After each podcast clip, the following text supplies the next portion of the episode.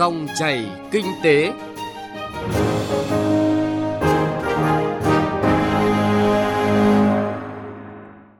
Xin chào quý vị và các bạn. Chương trình Dòng chảy kinh tế hôm nay chúng tôi chuyển tới quý vị và các bạn các nội dung sau. Đi tìm lời giải cho bài toán giải ngân đầu tư công những tháng cuối năm. Bài đầu tiên trong loạt bài tận dụng cơ hội bình thường mới, tập trung 3 chân kiềng cho tăng trưởng kinh tế năm 2021 phỏng vấn ông Lê Quang Trung, Phó Tổng Giám đốc Tổng Công ty Hàng hải Việt Nam về kết nối chuỗi dịch vụ logistics góp phần phục hồi nền kinh tế.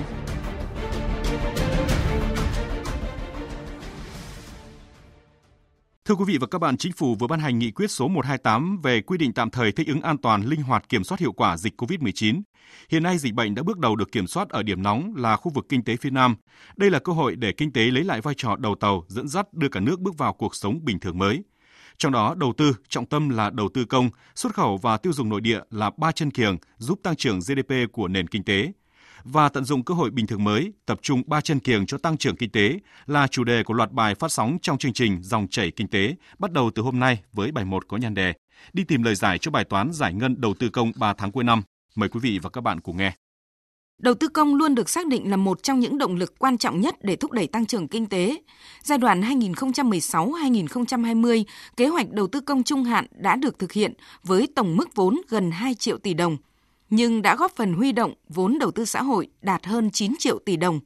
Điều này khẳng định tính chất vốn mồi, dẫn dắt và lan tỏa của đồng vốn đầu tư công, đóng góp tích cực vào tăng trưởng kinh tế ở mức cao của nước ta giai đoạn 5 năm qua – Đặc biệt, trong bối cảnh nền kinh tế bị tác động nặng nề bởi đại dịch COVID-19, đầu tư công đóng vai trò không chỉ là vốn mồi mà còn là nguồn vốn quan trọng hỗ trợ hiệu quả phục hồi nền kinh tế khi các dòng vốn khác bị suy giảm.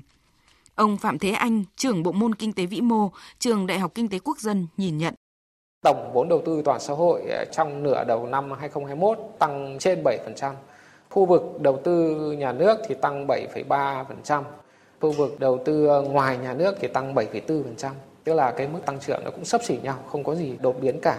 Và cái khuyến nghị chính sách là đẩy nhanh các dự án cơ sở hạ tầng ở cấp quốc gia. Đây là những cái chúng tôi cho rằng nó đã ảnh hưởng đến tăng trưởng trong dài hạn và nó sẽ rất là tốt cho kinh tế Việt Nam thời kỳ hậu bệnh dịch. Do vậy chúng ta tranh thủ phải đẩy nhanh tiến độ các dự án cơ sở hạ tầng quy mô lớn. Thế nhưng đợt dịch COVID-19 lần thứ tư xuất hiện từ cuối tháng 4 với biến chủng Delta lây lan nhanh khiến nhiều tỉnh thành địa phương phải thực hiện giãn cách xã hội, tập trung nguồn lực cho chống dịch. Tính đến hết tháng 9 năm nay, giải ngân vốn đầu tư công mới đạt khoảng 47% kế hoạch được giao, tức là còn khoảng 250.000 tỷ đồng vẫn còn đang nằm trong ngân quỹ. Theo Thứ trưởng Bộ Tài chính Trần Xuân Hà, trong bối cảnh bình thường mới hiện nay, để tiếp tục phát huy vai trò vốn đầu tư công đối với tăng trưởng kinh tế, các bộ ngành và địa phương cần phải triển khai đồng bộ các giải pháp, quyết liệt thúc đẩy giải ngân vốn đầu tư công. Bởi bên cạnh nguyên nhân khách quan như thực hiện giãn cách phòng chống dịch COVID-19, còn có những nguyên nhân chủ quan mà các bộ ngành và địa phương phải đôn đốc các chủ đầu tư, các ban quản lý dự án nỗ lực giải quyết ngay. Thứ trưởng Trần Xuân Hà đánh giá. Thì phải nói rằng là cái nguyên nhân chủ quan của các cái cơ quan chủ quản cũng như là các cái ban quản lý dự án thì vẫn là cái nguyên nhân mà chúng tôi cho rằng trọng yếu nhất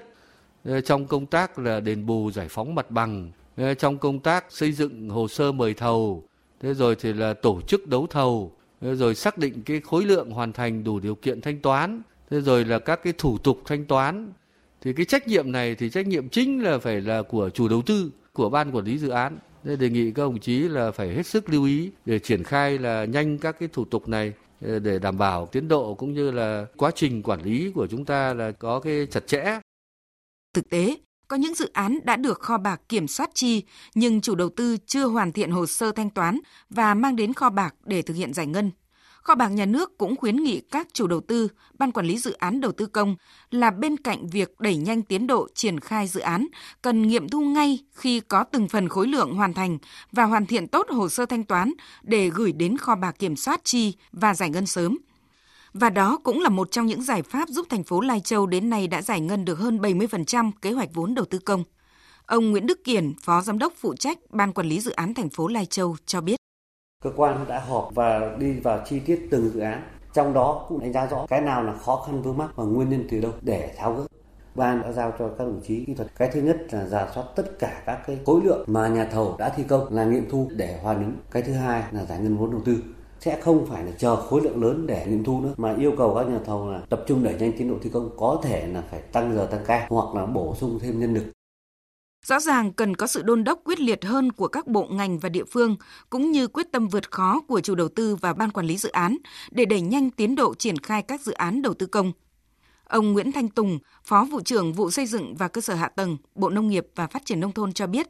nhất là ở các dự án đầu tư công có vốn vay nước ngoài càng gặp nhiều khó khăn trong bối cảnh dịch COVID-19 nên càng cần đôn đốc sát sao. Công trình thủy lợi ờ, nông nghiệp chúng tôi thì làm nó theo mùa, đến cái mùa khô đấy thì không làm được thì bị Covid, đến bây giờ thì mưa, giải tỏa cái chỉ thị 16 đã giãn cách bớt thì được thi công thì lại mưa. Thế cho nên rất khó khăn cái việc chúng tôi đạt được cái mức độ 45% là cũng rất là cố gắng rất là nhiều. Bộ cũng đã có một cái tổ giải ngân, lập một cái group tất cả các chủ đầu tư, cơ quan quản lý nhà nước, bộ trưởng, thứ trưởng trong cái tổ group ờ, Zalo cho nên có việc gì với dự án nào là từng bộ phận đưa lên đấy là cả bộ biết. Thế cho nên là cũng làm cái động lực để các chủ đầu tư phải hết sức cố gắng chứ không thì ờ, đơn vị quản lý nhà nước ở các cái cấp quản lý chứ còn bộ trưởng chắc là khó mà biết được thì đưa lên đấy sẽ biết được hết. Quyết tâm giải ngân hết vốn đầu tư công để tạo động lực duy trì tăng trưởng và phục hồi kinh tế cũng là yêu cầu được các địa phương chú trọng. Đơn cử như ở tỉnh Quảng Ninh đã yêu cầu giải ngân 100% vốn đầu tư công năm nay, giúp đưa tổng vốn đầu tư toàn xã hội ở địa phương tăng trên 10% so với năm ngoái, để kiên trì phấn đấu hoàn thành mục tiêu tăng trưởng của địa phương năm nay ở mức hai con số. Ông Cao Tường Huy, Phó Chủ tịch Thường trực Ủy ban Nhân dân tỉnh Quảng Ninh nhấn mạnh, Quảng Ninh quyết liệt triển khai các dự án đầu tư công, nhất là các công trình trọng điểm và tạo mọi điều kiện để các dự án này được triển khai đúng theo kế hoạch.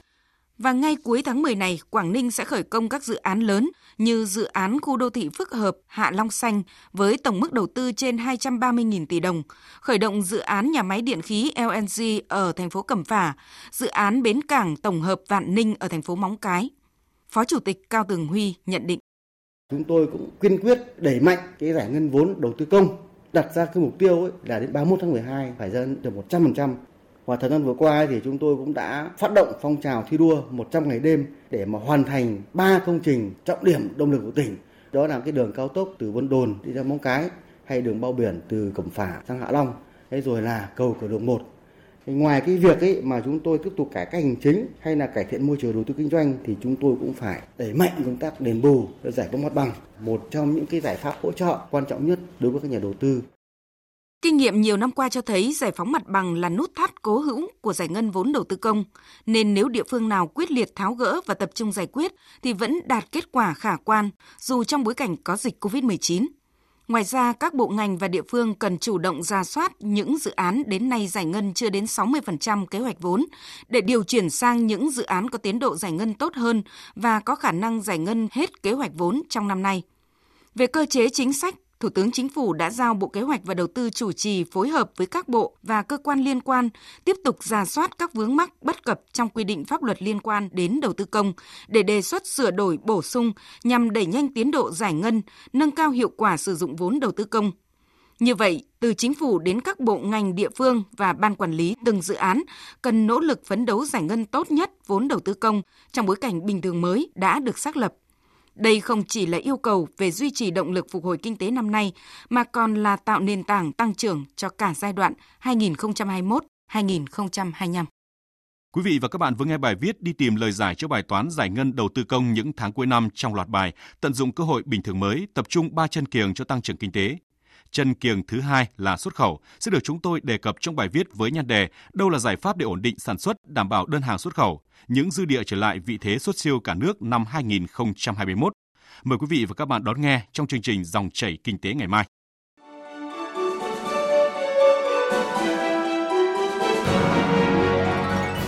Dòng chảy kinh tế, dòng chảy cuộc sống.